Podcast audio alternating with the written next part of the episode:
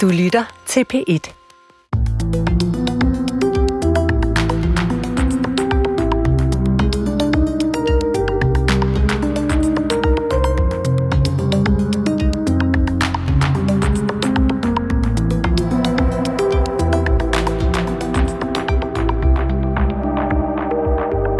Velkommen til tredje afsnit i Tidsånds adventskalender mod en grønnere jul, hvor vi kigger kritisk på vores juletradition. Det har forløbig bragt os i kontakt med den grønne studenterbevægelse. Vi vil have en grøn retfærdig fremtid. Med dramatiker Madame Nielsen. Jeg tror ikke, der er ret mange, der ønsker at frelses. Med den liberale politiker Alex Van Opslark. Jeg har jo ikke sådan et, øh, et principielt problem med forbrug. Med tv-manden Poul Nisgaard. Julen kunne godt være det mest, øh, der det er det mest udtalte eksempel på vækstens øh, galskab. Og med forfatteren Peter Frederik Jensen. Og man kan sige, følsomheden i troen og følsomheden i, i, i budskabet om Jesus for eksempel, er jo også fuldstændig løbet over af kommercialisering. Gennem de forskellige medvirkende har vi egentlig langt hen ad vejen fået bekræftet tesen om, at vores juletradition er blevet lidt af et perverteret forbrugsræs, uden nogen form for bæredygtighed og uden åndelighed. Og hvad skal vi så gøre ved det? Ja, ved at tage fat i en stærk tradition som juletraditionen, ønsker vi at gå et spadestik ned under de pæne ord og ambitioner, som ellers er fast ledsager ved den aktuelle klima- og miljødebat. Traditioner er jo bygget op over tid, ligesom at vores overforbrug af jorden er bygget op over tid. Derfor må vi kigge både indad og nedad. Og i dag tager vi altså endnu et skridt ned i vores kollektive bevidsthedslag, ned under traditionen. For tradition kan kun forandres, hvis der er forudsætninger for det. Og forudsætningen for forandring ligger i sproget. Hvad ser du? Hvad tænker du? Hvad holder du i hånden? Vi skal gribe tilbage til en af det 20. århundredes store, og måske også lidt oversete danske digtere, Ole Sarvi. Ved at genopdage hans univers, ved at gentænke hans kritik af den moderne verden og hans blik på menneskets psykologi, ja ved at indoptage noget af hans ordforråd, håber vi at kunne nå endnu et skridt imod en grønnere jul. Velkommen til. Jeg hedder Christoffer Emil Brun. I adventstiden venter vi Herrens komme. Det er ved denne tid, at vi ser frem imod det verdenshistoriske øjeblik, hvor himmel og jord forener sig ved at Gud lader sin søn føde i en stald i Bethlehem. Helt tilbage fra 400-tallet brugte kristne menigheder adventstiden som forberedelse til dette mirakel – det var en faste og bodstid, som gik forud for fejringen af fødslen. Advent var en stille venten. Dens farve var violet. Dens mening var fordybelse.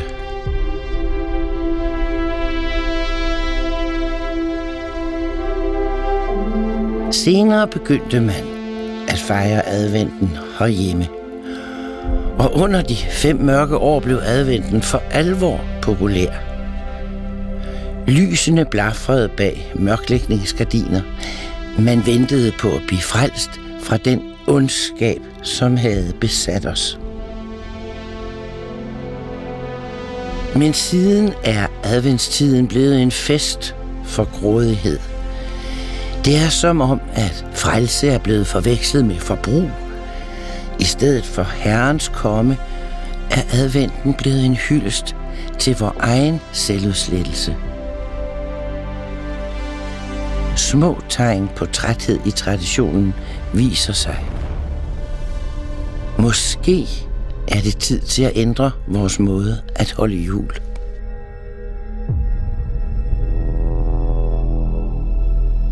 Velkommen til Christian Lundager.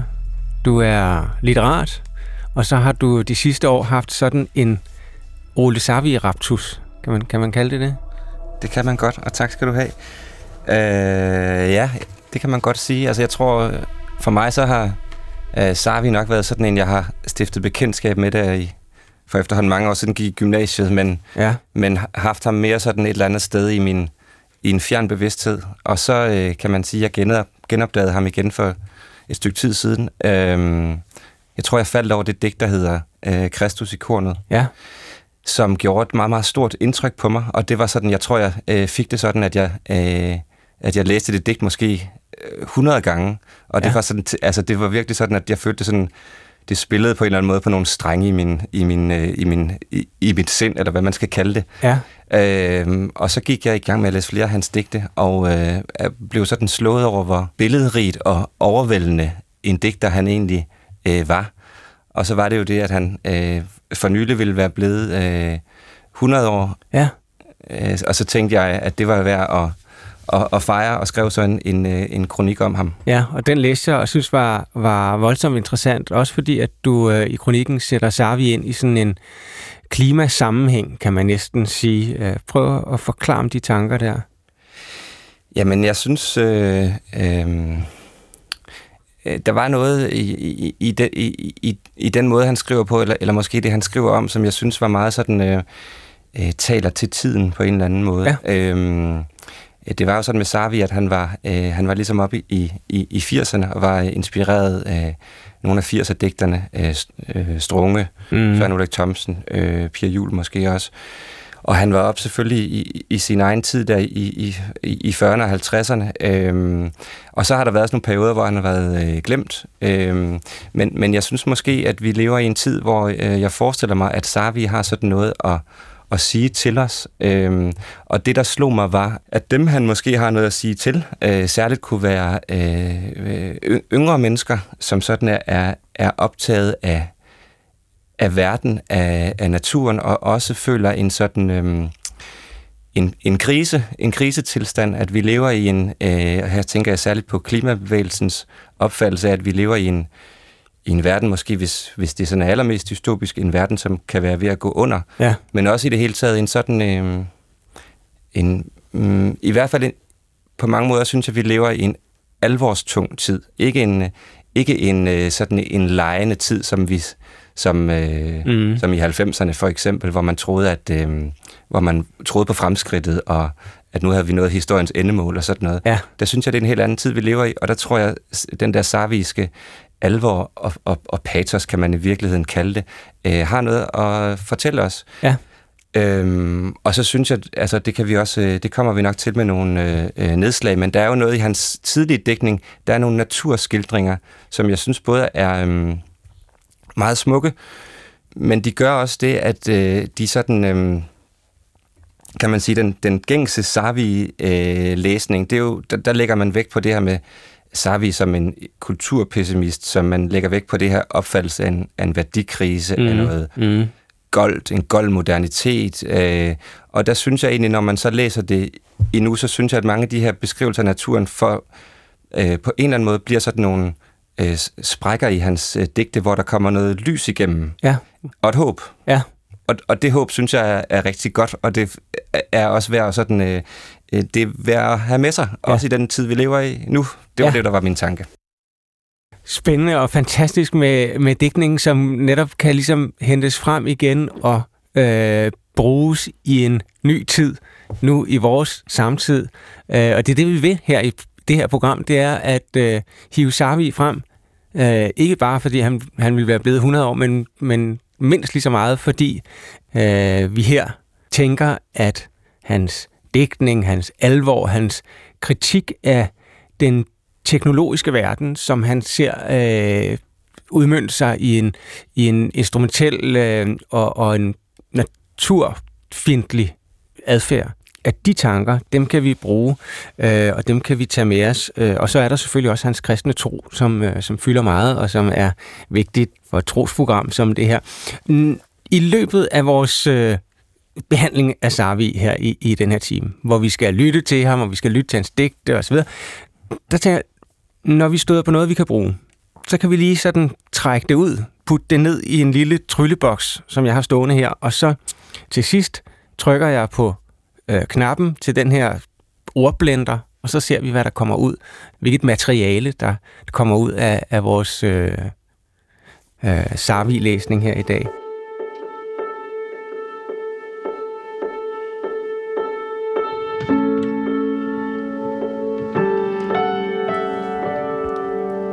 Ole Sarvi voksede op på Nørrebro i København, og efter sin studentereksamen læste han kunsthistorie. Billedkunsten var gennem hele hans forfatterskab en stærk partner og inspiration. De to første digtsamlinger kommer under krigen i 1943 og 1945. De hedder Grønne Digte og Jeghuset.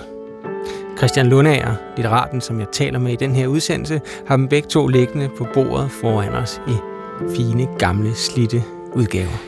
Når man læser øh, de to øh, første digtsamlinger, Grønne Digte og, og, og Jeghuset, som nummer to hedder, så er det som, som du siger, så er de skrevet i, i midt under krigen. Så den, mm.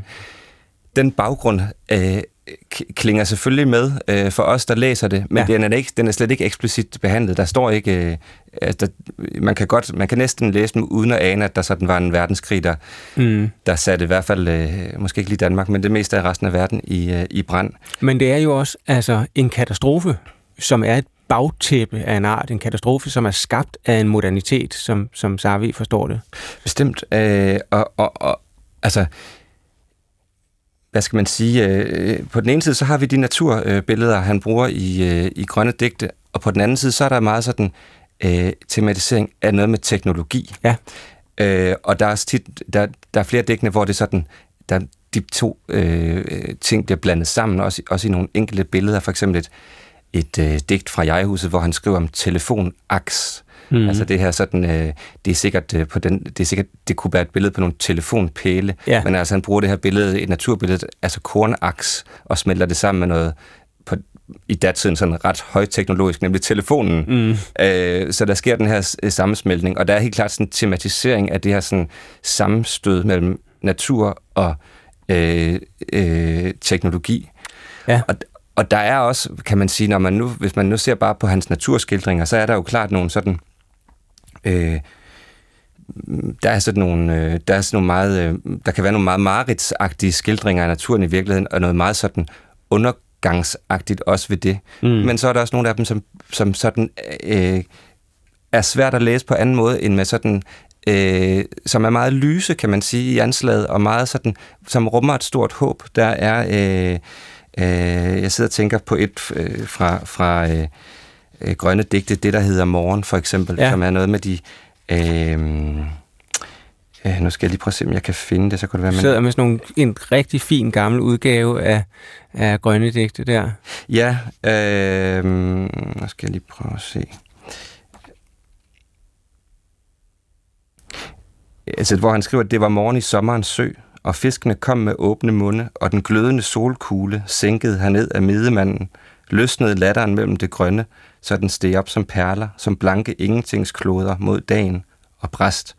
Og der er sådan noget, for mig at se, det smukt genopstandelsesbillede i det. Ja. Øh, og det er jo sådan oplagt at tænke på medmanden som et billede på øh, menneskefiskeren, altså Kristus. Altså det, det, det, det, det vil være det, det er svært ikke at få den tanke, når man kender sådan Savis øh, øh, egen øh, øh, kristne tro. Og hele det her morgenbillede og livet, der sådan bobler i søen og sådan, der er jo den klar, sådan, det, det er sådan et, et mm. livet begynder, og der er noget genopstandelse i det. Så den, den del finder man også i Sarvis øh, naturdigte. Øhm, og jeg synes sådan, hmm, hvis man sådan skulle træde et skridt tilbage og, og sige, hvad, hvad er det så, der er på spil, så er det for mig at se en sådan en, så skriver han frem en sådan en, en forbundethed mellem det at være menneske, eller mellem mennesket og naturen. Øhm, og jeg synes, det er nærliggende at tænke, at, at i det bånd, der mm. ligger et, et, et ansvar også, øhm, som jeg tror også, at... at, at øh, ja, mange af os føler øh, ja. meget påtrængende jo. Ja. Et ansvar for at tage vare på kloden, skaberværket, hvad man nu end vil kalde det. Ja, og jamen helt korrekt.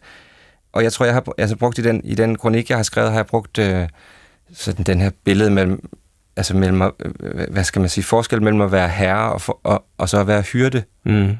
Og i hyrdetankegangen, der ligger selvfølgelig det med, at man har fået noget i sin, i sin varetægt, noget man skal tage vare på, og noget mm. man skal drage øh, omsorg for i et ikke udbyttende eller udnyttende forhold.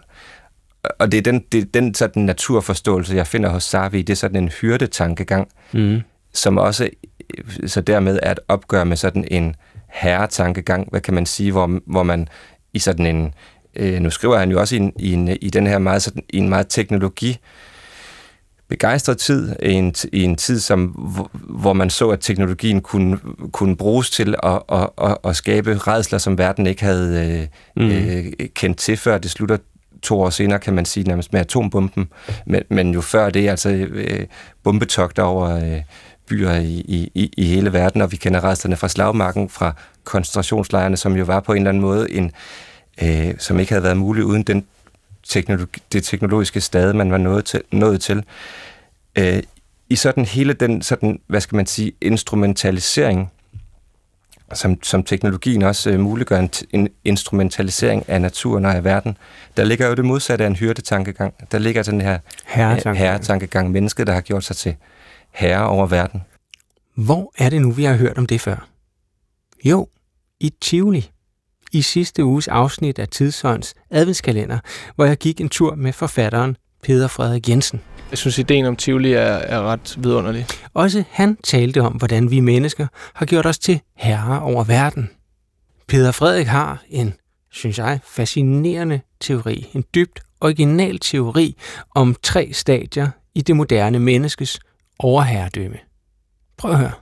Altså, hvis vi, vi kan tale om det i tre led, ikke? Det starter med, altså, vi mister jo spiritualiteten i den vestlige verden, og så kommer der, vi ind i en kolonialisering, hvor vi bliver ren ressource ikke? og udnyttelse af vold. Og anden fase er jo så holocaust, ikke? hvor vi, som jeg ser det, forsøger at gøre op med øh, også en eller anden form for dyb spiritualitet i virkeligheden. Ikke? Altså jødedommen er jo hadet, fordi at den, den har noget dybde i sig, noget, noget tid, som man ikke kan holde ud.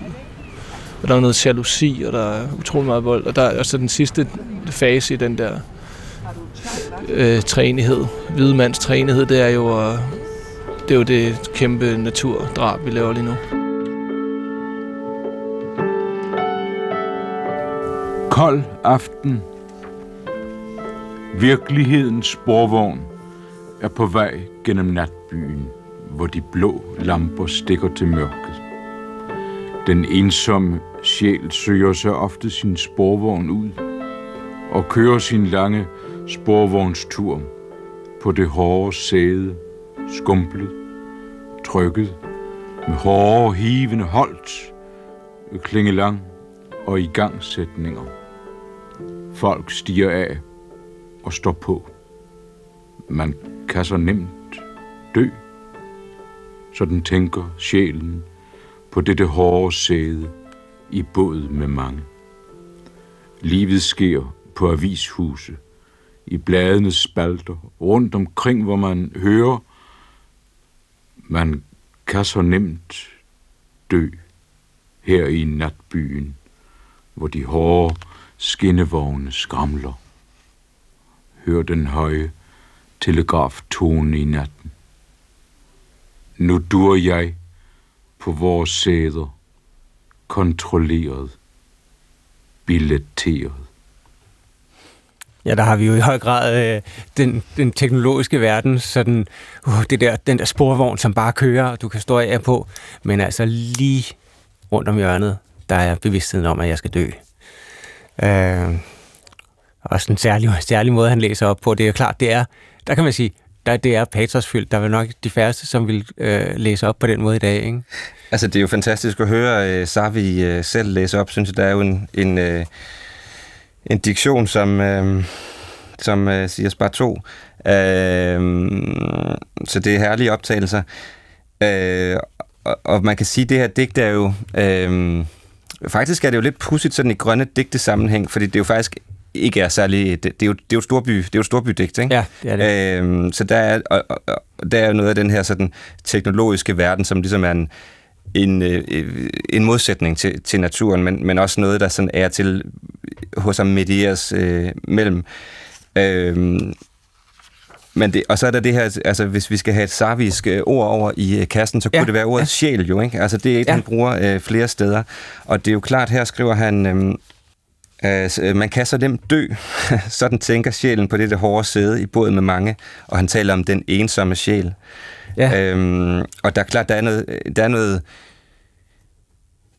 der er sådan noget storbyvrimmel øh, på spil, øh, som er sådan den her sådan øh, erfaring af at, sådan at, at øh, blive opløst i, i, i storbyen. Øh, ja, som, som, som menneske, som individ. Og der kan man sige, den del af Sarvi, der handler om storby og modernitet og teknologi, og øh, det, det er jo det er måske både af hans blik på udviklingen, på verden. Men sideløbende har han jo et meget intenst blik ind i menneskets psykologi, vil jeg faktisk kalde det. Mm. Og derfor hedder hans, øh, den digtsamling, der kommer bagefter jo også, Jeg-huset. Det er, det er mennesket som et hus, hvor der sker alt muligt indeni, ikke? Eller hvordan? Sådan, så har jeg altid forstået det i hvert fald. Ja, Øh, ja, det er lidt sjovt, hvad det egentlig er, der er på spil med, med de huse der i, i jeg-huset, ikke? fordi de optræder i rigtig mange af digtene, øh, og hvis vi kommer til at høre digte derfra, så kan det også være, der, der det, det er med der. Øh, og det kan være, så, som du siger, det kan være... Øh, han bruger det jo både som, altså mennesket kan hos Sarvi være et, et, et, et hus, mm. og der kan ske noget ind i det hus, som, mm. som du taler om. Det kan også være andre mennesker, der er huse og har, og har, lukket, øh, og har lukket skodder, så man ikke har adgang til dem hvor mennesket så at sige har, har, har gjort sig selv til herre i eget hus på en ikke så, måske ikke så ja. på en hovmodig måde. Ja. Øh, man kan lægge mærke til, at han bruger på, på titelbladet til øh, Jeghuset, der bruger han det her citat fra Matteus evangeliet, øh, hvor han skriver, eller det er jo så Matteus, der skriver det, øh, ja. måske ligesom jeg kan finde det. At det se jeres hus bliver forladt og overladt til jer selv. Det er lige præcis det, det er, ikke? Ja. Øh, se jeres hus bliver forladt og overladt til jer selv. Og det er jo, øh, synes jeg, er nærliggende at tænke på som et... Øh, det, er jo, det, er jo, det er jo et billede på det, på det måske på det gudsforladte hus, ja. eller på det, på det hus, hvor mennesket har gjort sig selv til herre. Ja. Det er sådan en, der ligger måske den her, igen den her tanke om noget hovmodigt, det her ja. med sådan at vil byde over verden, noget ikke ydmygt. Og vi kommer også øh, tilbage til, til det her med gudsforladtheden og kristendom og hans kristusforståelse lidt senere, men, men her i, i jeghuset, som stadig er et af de tidlige digte der, det, det er jo, tror jeg også, udtryk for, at Savi er sådan en, han er interesseret i drømme. Altså, der er også et digt i Grønne Digte, som hedder Drømmekerne. Mm. Øh, og der kan man sige, det der med hus, det er jo, det er jo i hvert fald tit noget, jeg drømmer om. Altså, tit noget med, at man er inde i et hus, og som tit er et jeg-hus øh, af en ja. eller anden art. Ja. Øh, det er i hvert fald sådan noget, jeg tit har tænkt over, når jeg, når jeg har øh, sat mig ned med, med jeg-hus. Men lad os lige høre et af digtene fra den øh, samling. Det er det digt, som hedder Modne. Kom her. Tavse sad brune kerner i æblets kirke. Og rundt omkring i togen hang frugtens templer, grønne og lyse. Vi gik rundt til dem alle og bankede på. Præsterne var brune og tavse. Du lytter til Tidsånd på P1 og tredje afsnit i programmets adventskalender mod en grønnere jul. Min gæst er litteraten Christian Lundager, og det vi opholder os ved er digteren Ole Sarvi. Ud fra en forestilling om, at Sarvis digte kan smitte os med evner til at gøre noget ved problemet omkring behandlingen af jordkloden. Når vi hører et ord eller en tanke fra Sarvi, som vi kan bruge, kommer det over i en særlig kasse, en form for ordblender, som så til sidst vil blende og udkomme med et materiale. Jeg vil ja, gerne trække et, ja. et, et begreb ud, ja. som vi kan putte ned i, i tryllekassen. I blenderen. Ja. Kerner. Ja. Øhm, det er jo kerner og frugter der i begyndelsen, og øh, nu havde jeg også lige nævnt de der drømmekerne. Altså, der er noget med en kerne, øh, som jo er noget, der kan blive til liv, ja. som skal gøde, som skal holdes ved lige. Der er hele naturbilledet i det, og, og der er også sådan en, en åndelighed i det, ikke? Altså, sådan læser jeg ham i hvert fald det, det, det er klart, og hvis man øh, bruger ordet kerne, har man jo også en, altså i et billede af, i, i, i, der ligger jo også en, en, en, synes jeg, en forståelse af, at, at, af noget essentielt. Ja, altså, noget egentligt. Ja, noget egentligt, ikke? Altså, som er, er en, en øh, som jo ligger i, i, i, i øh, som jo også lå i, i de øvrige heretika-digters øh, opfattelse af verden, det her med at ville tale om det egentlige. Ja, øhm, det må man sige. Og heretika-kredsen, som Sarvi var, var knyttet til, Ja. er sådan en kreds øh, af kulturkritiske, intellektuelle, øh, nogen vil sige patosfyldte, knyttet til bladet, øh, tidsskriftet Heretika, ikke?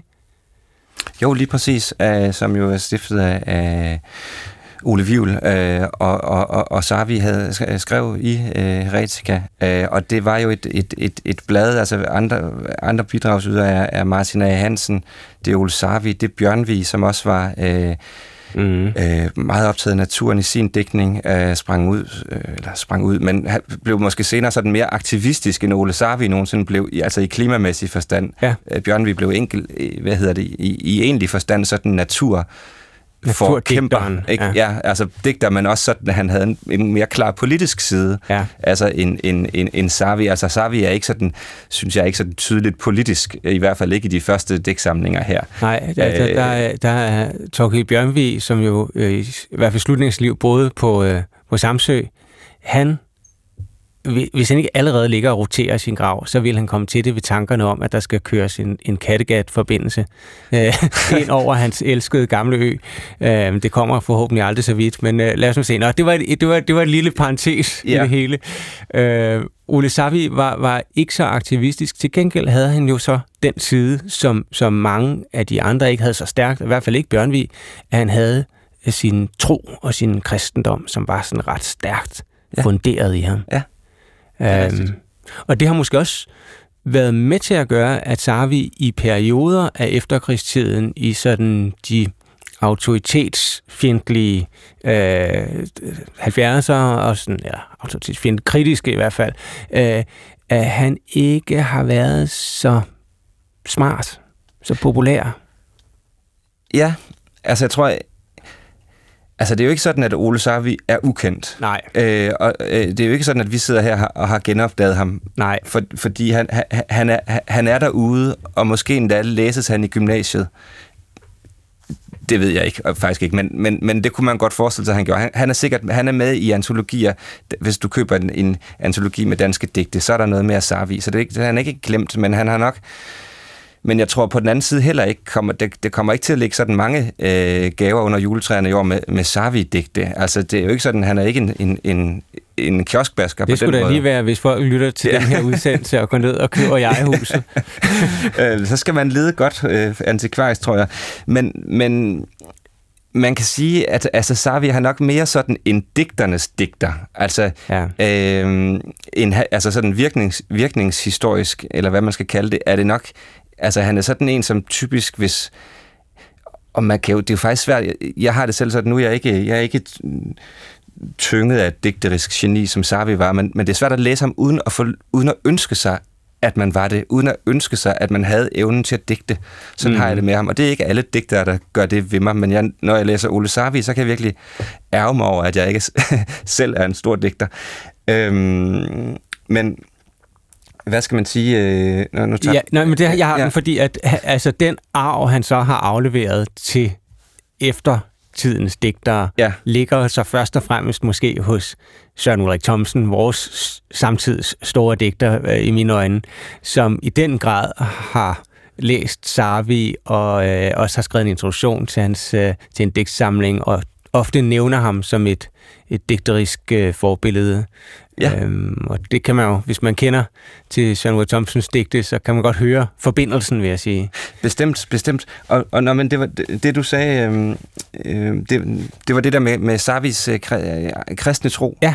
Øh, altså der, er jo, der har han jo øh, øh, der er han jo sådan en, en, lidt, en lidt sjælden fugl, kan man sige, ikke? fordi øh, ha- han jo forener det her øh, en meget, jeg tror ikke, han ville have noget imod, man kaldte det en meget personlig kristen tro, Mm. og, og sådan, som er, øh, den er ovenikøbet sådan, kunne man godt kalde den sådan lidt en, vi er næsten ude i noget kristen mysticisme. Ja. Men den kombination, og så det her med, altså her meget sådan, øh, i øvrigt modernistiske øh, tematik og billedsprog, han har i sin digte, den er jo sjældent på, øh, i hvert fald i dansk litteratur, ikke? Altså, den, den, den, det, jeg kan, ikke lige, jeg kan ikke lige komme i tanke om, hvor, hvor det ellers var, man skulle finde. Så skulle det være hos en, en Søren Ulrik Thomsen, men jeg, men jeg mener mm. ikke, at Søren, Søren Ulrik Thomsen er lige så eksplicit øh, kristen i sit, øh, I sin sit digterværk, som, som, som, som Sarvi er. Og på den måde kan man sige, har han måske også sådan øh, receptionsmæssigt, eller er han måske faldet lidt mellem to stole, ikke? hvor han har været så at sige for, for, for litterær, for de, kirkeligt, for de kirkelige, og for, for, for kirkelige eller for kristen, for de litterære. Ja, øhm, ja. spændende. Lad os lige høre et øh, klip fra et interview, som blev lavet med Savi i, øh, i 60'erne, hvor han øh, præcis fortæller om sit forhold, øh, sådan lidt flertydige forhold til kirken. Han meldte sig faktisk ud af folkekirken som, øh, som ung, men han. kommer så tilbage til kristendommen, og her, her svarer Ole Savi på, om det var et bevidst valg. Det er ikke nogen beslutning, men det er bevidstheden om en vej, det er bevidstheden om, at der ligger et mysterium under kirkerne, at den kirkelige kristendom i og for sig er en ret primitiv form for religion. Men at, der, at det ikke er primitivt at være et moderne menneske, det er ligesom en strand, vi er nået til, for at gå igennem bestemte oplevelser, der, der venter på os, og som vi er fælles om. Og jeg følte dengang, jeg som ganske ung trådte ud af folkekirken, at jeg ville svigte mine kammerater, hvor jeg nogen var aktive marxister, og i hvert fald mange, de allerfleste, ikke havde noget som helst forhold til kirken. Jeg ville svigte dem, hvis jeg ikke også trådte ud, samtidig med, at denne kult, der havde været givende og og opløftende for mig i min tidlige drengetid. Jeg måtte selv finde ind til den. Jeg stammer ikke fra nogen religiøs familie. At jeg altså ville svigte dem, hvis jeg ikke også rent formelt øh, trådte ud. Jeg kan godt øh, holde af at gå ind i en kirke, men jeg føler altid, at jeg kommer fra en vandring, der er meningsfuld, og som har med det ord at gøre, som bliver prædiket i kirken. Jeg mener ikke, at jeg er gået fra en verden ind i en anden. Jeg mener, at den verden, jeg hele tiden har færdigheds i, og hvor jeg så glimt, der samtidig var klædt i naturens løvmasser eller klædebånd, eller hvad man skal sige, og samtidig simpelthen var to menneskers øh, nøgne hud, der berørte hinanden, at den verden røbede sig for mig, så jeg kunne aflæse den, at jeg kunne, kunne opleve den, at jeg kunne føle mig til stede i den, og at den hele tiden var del af en verden, der rummer et mysterium, som jeg tøvende som et menneske af min tid og fra modernismen og med ansvar over for modernismen har måttet hæfte navnet øh, kristen på. Jeg mener, at mange moderne mennesker har kristne oplevelser uden at vide det, og uden at de behøver at vide det. Kristendommen er mere end de kulter, man laver af den, og mere end de kulter, som skal vi sige, de forskellige samfundsorden og de forskellige borgerligheder, eller hvem det nu er, der styrer samfundet, tager til sig og bruger som deres egne. Men der fortæller Sarvi her selv om nogle af de ting, som du også var inde på, øh, Christian, øh, om hans, hans sådan lidt mystiske, kan man næsten sige, øh, øh, kristendom, øh, og sådan øh, også meget moderne, synes jeg. Den måde, han siger, nej, men altså, det, det er fint øh, med præsterne, og det sker inde i kirkerne og sådan noget, men det er ikke det, der, der er det vigtige. Det er, hvordan...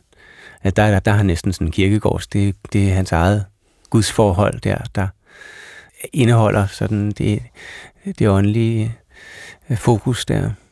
Jeg er enig, øhm, og nu har jeg, jeg har ikke hørt det her øh, klip før med, med Olu Sarvi. Det er ret... Øh, det er virkelig øh, spændende at høre ja. øh, ham selv fortælle. Øhm, jeg er glad for, at jeg fik brugt ordet øh, mystisk, eller ja. mysticisme, inden, øh, inden, inden jeg hørte Sarvi. ja. men, øhm, men, men det synes jeg er jo helt oplagt, at der er sådan en... Ja, man, kan, man fristes måske næsten til at sige, at ligesom Sarvis digte... Øh, selv er, de kan godt opleves en lille smule mystiske, og det mener jeg i en meget sådan positiv forstand, ikke mm. sådan øh, ikke øh, mystiske for det mystiske egen skyld, men der er, alt, der er noget sælsomt ved Sarvis digte, og noget, som gør også, at, øh, hvad skal man sige, jeg tror, der er mange af dem, det, det, sådan, det der spørgsmål om, som man ofte, øh, ofte stiller, når man læser digte. Hvad betyder det? Det er, sådan lidt, det er lidt svært at svare på, fordi øh, det, det, det, det kan, hvad skal man sige, meningen ligger måske lige så meget i, i det sådan, øh, i det dunkle. Og, og der er mange af de billeder, han bruger. Han, han har det her, han har for eksempel et, et, et, et, et digt fra Jeghuset, hvor han taler om øh, øh, mennesket som en, en larve, der har forpuppet sig. Og så skriver mm. han det her med, at, at Kristus var den første, der for, der forpuppede sig. Og det er sådan et, jeg, altså jeg, jeg vil ikke sidde her og sige, hvad det, hvad det betyder, men det er jo i hvert fald sådan et, øh, et ret stærkt øh, billede, som skaber, øh, i, når man læser det, det skaber nogle meget sådan det skaber nogle stærke billeder i ens hoved. Mm. Og den kristendomsforståelse, som, som, som det spiller på, er selvfølgelig sådan en, en mystisk forståelse, der, det, det er en anden, altså det, det, den hører ikke, kan man godt se, den hører ikke hjemme, den, den, den er måske svær for, den har været svær for Ole Sarvi at passe ind i sådan den kirkens liturgi, altså, ja. altså øh, så, så der er ligesom nogle andre ting på spil, og, og, og jeg, man kan sige, øh, det man også synes kan se hos ham, det er jo sådan en, måske en drøm om, en længsel om, om øh, sådan øh, mennesket i verden, mennesket, der ikke, er på, der ikke er sat uden for verden, ikke er fremmedgjort, ikke er på afstand af verden, men i den, og måske endda nogle steder hos ham, et, et med den. Mm. Øh, han, ja. han har det her, han har et, et, et, et, et andet digt, det tror jeg fra, fra, fra, fra Grønne Digte, hvor han skriver om det her med, at han står, altså hvor jeget i digtet står ude en, en, en stjernenat, og får den tanke, at øh, der et eller andet, andet sted er et uendeligt væsen, der ser en anden stjernehimmel. Sådan med det her, der sådan er kroget ind, mm. det hele, der er kroget ind i hinanden, og så den opløses i sådan en eller anden kosmisk enhed. Det synes jeg er meget smukt. Og det er ikke kometernes jul, han tænker på? øh, nej, det tror, jeg, det tror jeg ikke. Øh, det, skal vi lige se, vi kunne måske lige tage en linje derfra, hvis jeg lige kan finde det. Ja. Øh, jeg, tager, jeg kan så i mellemtiden nævne, at jeg putter ned i trylleboksen, som til sidst skal blende sammen og blive til et lille stykke Sarvi i advent 29, kristen og mystik. Det... Og så synes jeg simpelthen, at det også er lidt morsomt, eller tankevækkende, eller også lidt hjerteskærende at høre ham fortælle, at Nå, men det var fordi, at de var jo alle sammen marxister, mine venner, og altså, jeg, kunne ikke, jeg blev bare sådan, så kunne jeg ikke være kristen, blev jeg nødt til folkekirken. Fordi det, ellers ville de andre ikke tage mig seriøst. Ja. Det er sådan lidt. er det? Jo, men altså, kan vide, om han har følt sig sådan meget øhm,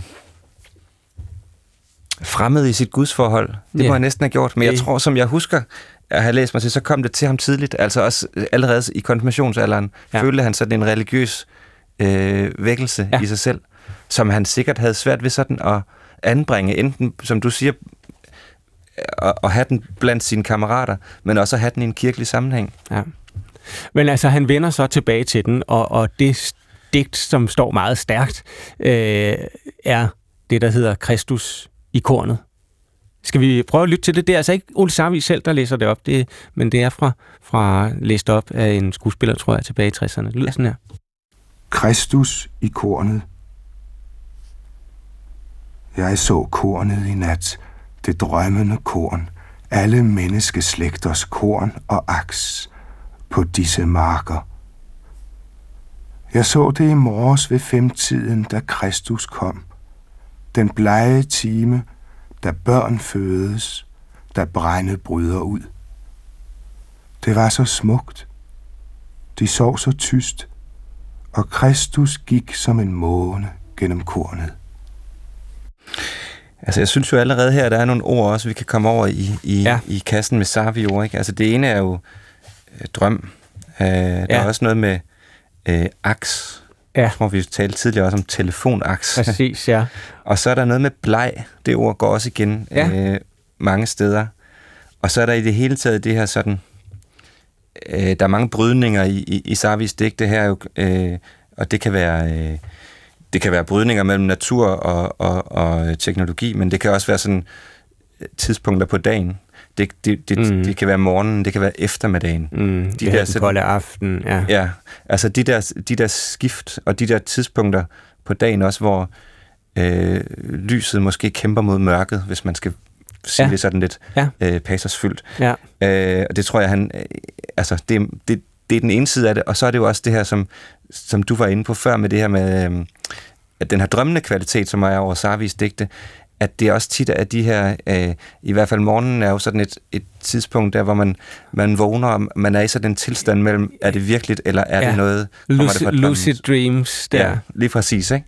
Og, og det, det, det, det, det, det synes jeg er, det er jo meget tydeligt i det her øh, Kristus-ikornet, som, øh, som jo bare, altså, som jo er, det, jeg synes, det er svært at, altså, det er jo bare et fantastisk digt, altså, men, og der er sådan et eller andet ved det, og det igen tror jeg, det er sådan, jeg vil, jeg synes, det er svært at sige, hvad, hvad betyder det, men, ja. men der er sådan et eller andet, som, øh, som taler til os, eller til mig i hvert fald, men, men, øh, men det har jo klart den her, jeg så det i morges ved femtiden, vi ved ikke, om det er det, er det et drømmebillede, er det, er det, eller hvad er det, ikke? Og, mm. og derfor får det også den her sådan, mystiske karakter. Ja. Um.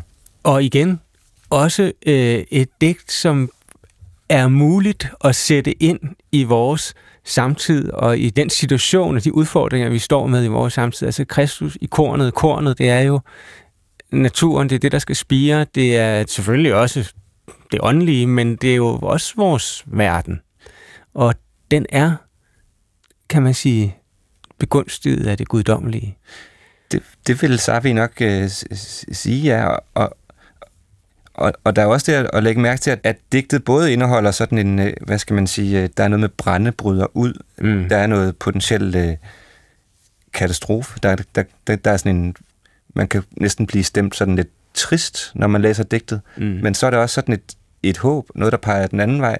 Det var så smukt, de sov så tyst det er de her børn, der, der, der fødes. Altså ja. det her med det sovende barn, ja. som jo er et billede på os, på det mulige, altså det på håbet på. Mm. Øh, og de to ting spiller sammen her, øh, og gør, at man kan synes, i hvert fald har jeg det sådan, at jeg bliver både sådan på en gang, øh, kan jeg mærke, at jeg bliver opstemt, øh, men jeg bliver også lidt trist.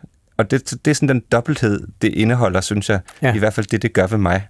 Og det synes jeg er meget, øh, det er sådan forunderligt at opleve. Og, øh, og jo et godt juledæks på en måde, øh, synes jeg, eller adventsdægt her med, med Kristus og med øh, i kornet, og så med børnene og så videre. Det, øh, det, det, det er jo et meget... Øh, øh, ja, altså der er jo klart en... Øh, altså det er jo ikke et eksplicit juledæk, men, men, men det har klart det her sådan... Øh, der er noget skrøbeligt i det. Mm som, som jo er øh, også en del af, af julen, altså hvis vi tænker på det lille barn i, øh, ja. i krybben.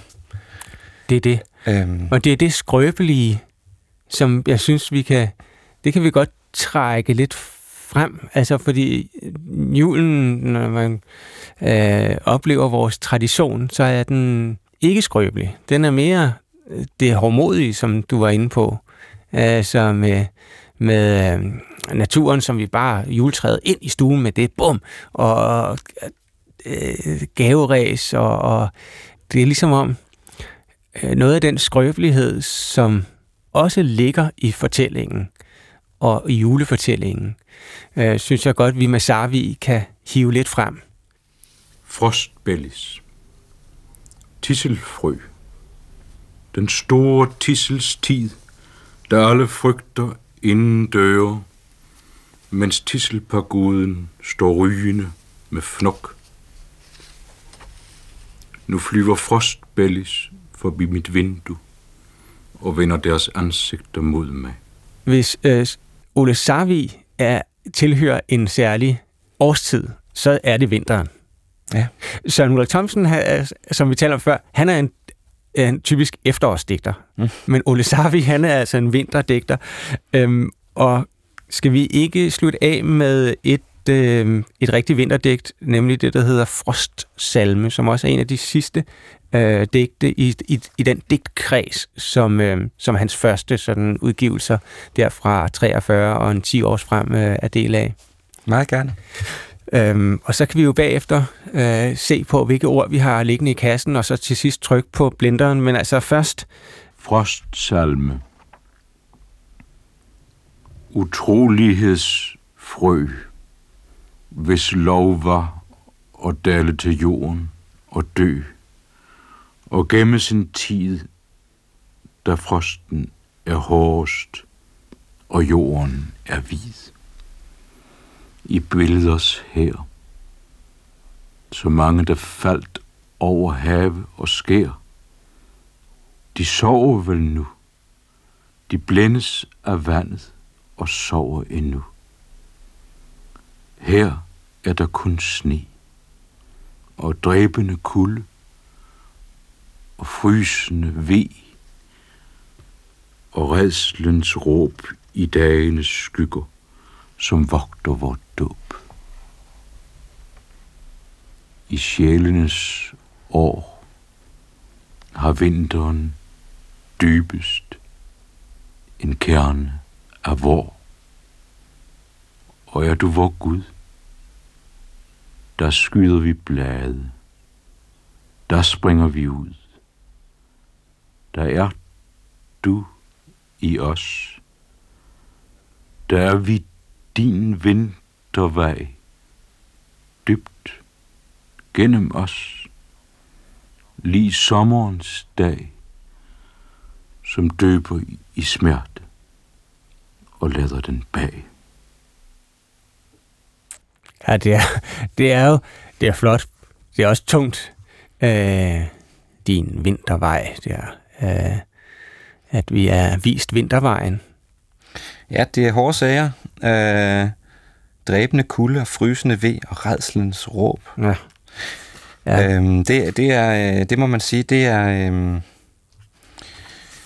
det er tungt, men der er jo, øh, selv der kan man jo lægge mærke til, at han, at han skriver om det her med, en, at vinteren dybest har en, en kerne af vor. Ja. Øh, så selv, altså, som, som du rigtigt siger, så kunne man, hvis Savi var en årstidsdigter, ville han være vinterdigter, men, men selv i den vinter er der jo så en, mm. en mulighed for et spirende forår. Klart, og det ja. synes jeg er noget af det sådan, altså det er måske, jeg, jeg ved ikke om ordet opbyggelighed, det kan godt være det at trække den lidt for vidt, men jeg synes alligevel dog næsten, at jeg har lyst til at bruge det, for jeg synes, når man læser det på den måde, kan man godt ja. tale om noget ombyggeligt ja. hos Savi. At der er en forventning om et forår. Og ja. altså, nu her som, som adventstema, en forventning om frelserens komme, øh, som jo er det, som adventen handler om. Christian Lundager, hvis vi her til sidst skal øh, hive nogle, nogle ord her fra, øh, fra Frostsalmen over i øh, vores blender, i vores trylleboks. Vintervej. Sjælen har du allerede været inde på, den er også med her. Den er med der, ja. År. Altså, jeg synes ordet frø ja. øhm, skal med ned i, i, i kassen. Yes. Christian Lundager, det har været øh, en fornøjelse at kunne opholde sig lidt ved Ole Sarvi, digteren, som, øh, som altså ville være blevet 100 år. Øh, det blev han ikke. Han, han begik faktisk selvmord i... Øh, I 81. 81, ja. ja. Så han... Øh, så han blev 60. Han var født i 1921. Ja. Øh, og det gjorde han øh, ikke så lang tid efter, at hans... Han var faktisk noget faktisk at være gift fem gange, men, men, men længst med den, tror jeg, med den sidste af sine hustruer, og hun døde et, et år eller to, før han selv begik selvmord. Mm. Øhm, og, den, øh, kan man sige, den, øh, den krise, det var for ham, at hun døde, førte også til, at han øh, kastede sig over salmerne. Øh, nu er Frostsalme, som vi har, som vi har hørt her fra, øh, den er fra 50'erne, tror ja, jeg. Ja. Øh, men, men, hans, men sådan i det, det helt sene forfatterskab, øh, øh, der, der, der, der sprøjtede han nærmest salmer ud, altså lige frem til sin død, den mm. der hedder øh, øh, salmer og begyndelser til, til 80'erne er øh, mm. og, og, og et par andre også, hvor han sådan er en det er sådan eksplicit salmer, ja. øh, som han ikke havde skrevet øh, før. Ja. Øh, ja, en stor forfatter, vi har mest opholdt os ved hans digte. Han har også skrevet romaner og så videre, og altså, som du er inde på, også salmer. Øh, men, øh, men en digter, som, som det er så meningsfuldt at hive frem, synes jeg, i den her adventskalender, hvor vi prøver at have sådan et lidt ja, modernitetskritisk blik på vores øh, juletradition, men altså også på den måde, vi, vi lever på, og den måde, vi er i verden på. Og der har Sarvi, som vi har, øh, synes jeg, vist, virkelig noget at byde på. Det synes jeg bestemt. Tak for det, Christian Lundag, og, og, og god jul. Tak, og i lige måde, og tak fordi jeg måtte være med. Og oh, Vi skal jo, for søren, vi skal, vi skal trykke på knappen der til, til trylleboksen, til blenderen. Ja. Og så ser vi, hvad der kommer ud af et Savi-materiale øh, adventen 2021. Drømmekern hen under aften, så den tænker sjælen. Som en mandakern. Natten er grøn utrolighedsfrø, og du korn, som ligger i jorden. Drømmekerne. Bleg morgen, kold aften, lyse kerne i din avne kåbe. En kerne af hvor? Og er du vor Gud? Der skyder vi blade. Der springer vi ud.